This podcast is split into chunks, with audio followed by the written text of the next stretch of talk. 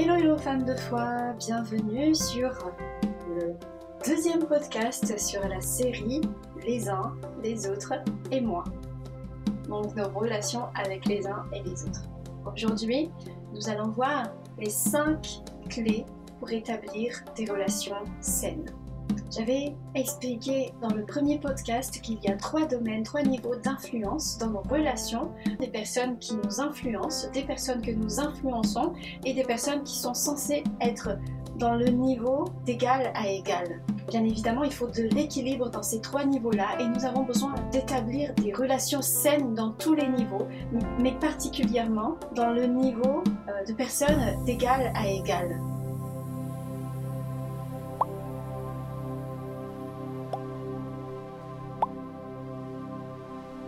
Galates chapitre 5 verset 15, deuxième partie.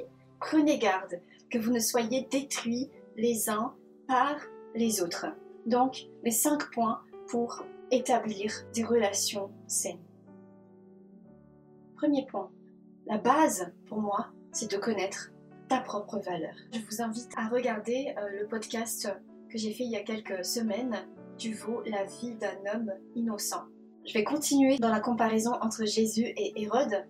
Hérode, il avait de la jalousie, il avait de la convoitise et il était sous emprise. Pour moi, son problème, c'était qu'il ne savait pas sa valeur. Hérode jalouse son frère et convoite sa femme. Le problème des personnes qui sont dans la jalousie, ce sont des personnes surtout qui ne savent pas leur valeur. Il y a quelque part aussi une part de l'insécurité de la personne vis-à-vis de sa personne, vis-à-vis de sa propre valeur. Le problème d'Hérode était aussi la convoitise. Il va se projeter sur son frère. Si le frère, il a cette femme-là, c'est peut-être parce que c'est la bonne valeur, parce que lui-même ne sait pas quelle est sa valeur. Hérode était jaloux, il a convoité et il était sous emprise. Comme je l'ai lu dans le premier podcast, il était sous l'emprise de cette femme qui a joué dans la manipulation, en fait, à travers la beauté de sa fille pour arriver à sa fin, la mort de son ennemi juré.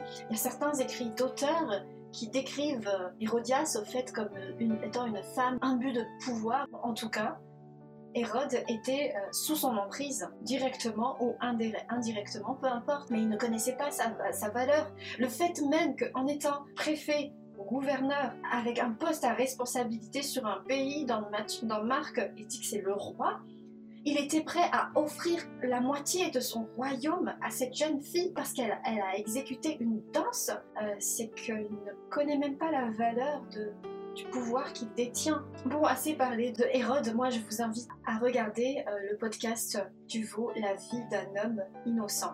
Dieu te rend ta valeur. Jésus, quand il est mort à la croix, il t'a rendu ta valeur, telle que Dieu te voyait bien avant la création du monde, quand Dieu t'a créé. Et Dieu trouve que tu as de la valeur à ses yeux. Et quand tu reconnais ta valeur, quand tu reconnais ta valeur, tu reconnais celui qui t'a donné cette valeur.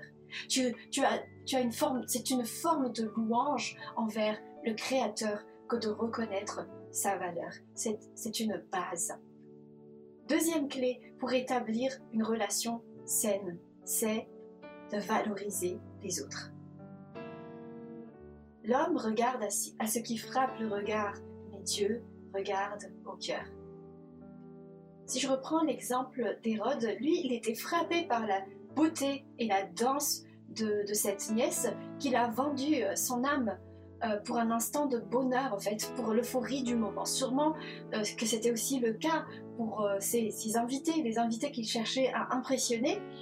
Mais il y avait un système de valeurs qui était basé sur la beauté extérieure.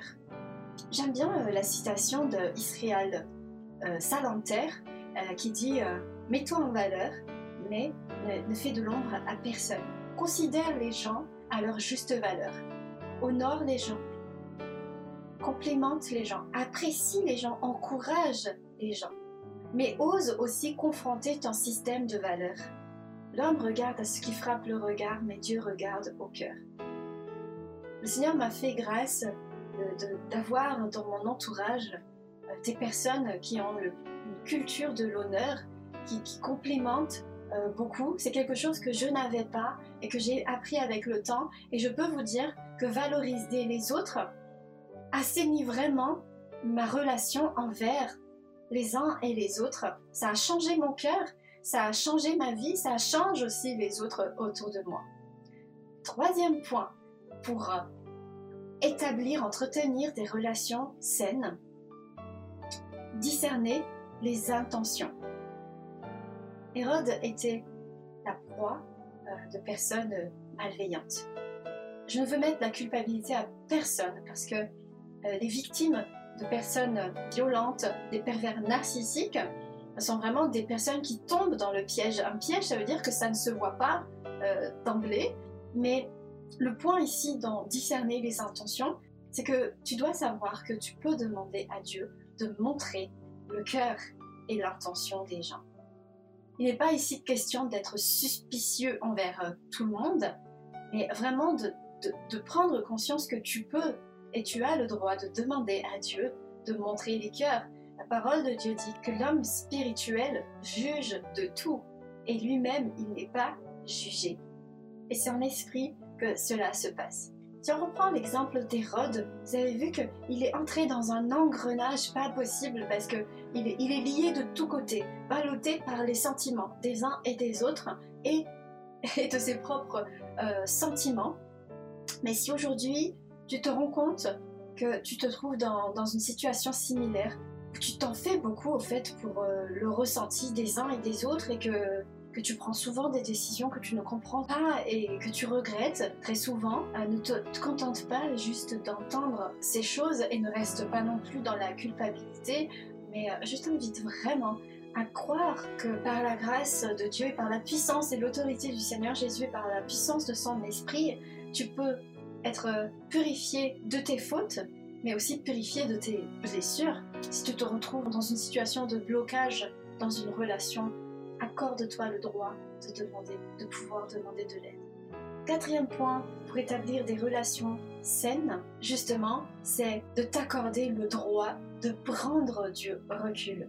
Des fois, quand on est dans des relations, on se gêne de pouvoir prendre ce temps de recul. On est tiraillé par les opinions des uns et des autres et on subit la pression de nos propres émotions, on subit la pression des émotions des uns et des autres, les états d'âme des uns et des autres. Mais pour établir des relations saines, pour ne pas se détruire les uns les autres, comme la parole de Dieu dans Galates dit, eh bien, accorde-toi le droit de prendre du recul et accorde aux autres le droit de prendre du recul. Cinquièmement, pour établir des relations saines, et je vais revenir à ce que j'avais dit dans le podcast, dans le premier podcast de la série, terminer toujours par avoir la compassion pour les autres. Et aujourd'hui, je vais parler de l'égocentrisme et de la générosité. Jésus et les disciples avaient compassion des gens. La compassion, c'est une forme de générosité envers les autres. Ne sois pas radin de compassion. J'ai entendu quelque part, le pervers fait à manger et offre à manger à l'autre pour l'empoisonner. Le narcissique, lui, il fait à manger et offre à manger à l'autre pour en retirer la gloire, pour avoir de la reconnaissance, pour avoir un compliment. Je pense que c'était le cas de Hérode, l'égocentrisme, le narcissisme. Et l'altruiste, lui, il fait à manger pour faire plaisir à l'autre. Donc pour établir des relations saines, ne soyez pas avare de compassion envers les autres. La générosité, la compassion pour les autres est une valeur qui se perd. La vision de Dieu de la compassion et de la générosité, c'est la multiplication. Tu donnes le peu que tu as, tu prends le peu que tu as. Avec un cœur de compassion, tu donnes, ne sois pas radin de compassion envers les autres. Donc pour résumer, pour établir des relations saines, ça concerne toutes tes relations, mais particulièrement dans des relations qui sont censées être des relations de personnes d'égal à égal avec toi. La première clé, c'est connaître ta valeur. Prends le temps d'accepter ta valeur.